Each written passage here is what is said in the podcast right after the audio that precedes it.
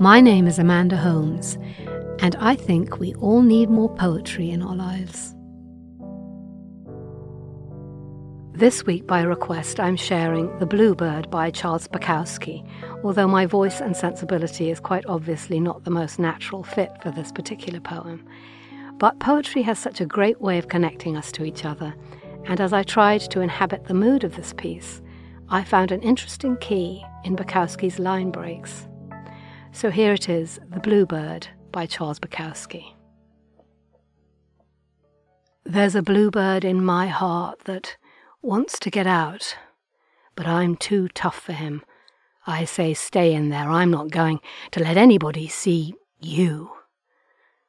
There's a bluebird in my heart that wants to get out, but I pour whiskey on him and inhale cigarette smoke, and the whores and the bartenders and the grocery clerks never know that he's in there. There's a bluebird in my heart that wants to get out, but I'm too tough for him. I say, stay down. You want to mess me up? You want to screw up the works? You want to blow my book sales in Europe?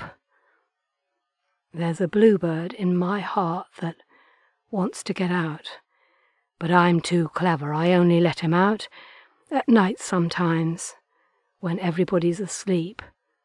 I say, I know that you're there, so don't be sad.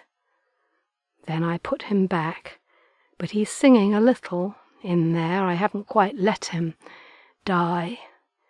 And we sleep together like that with our secret pact.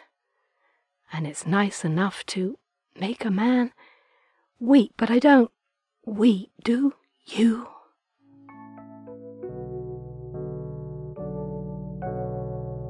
Thank you for listening. If you have any comments or suggestions for poems you'd like me to read, we'd love to hear from you. You can send us an email at podcast at theamericanscholar.org or comment on our website, theamericanscholar.org.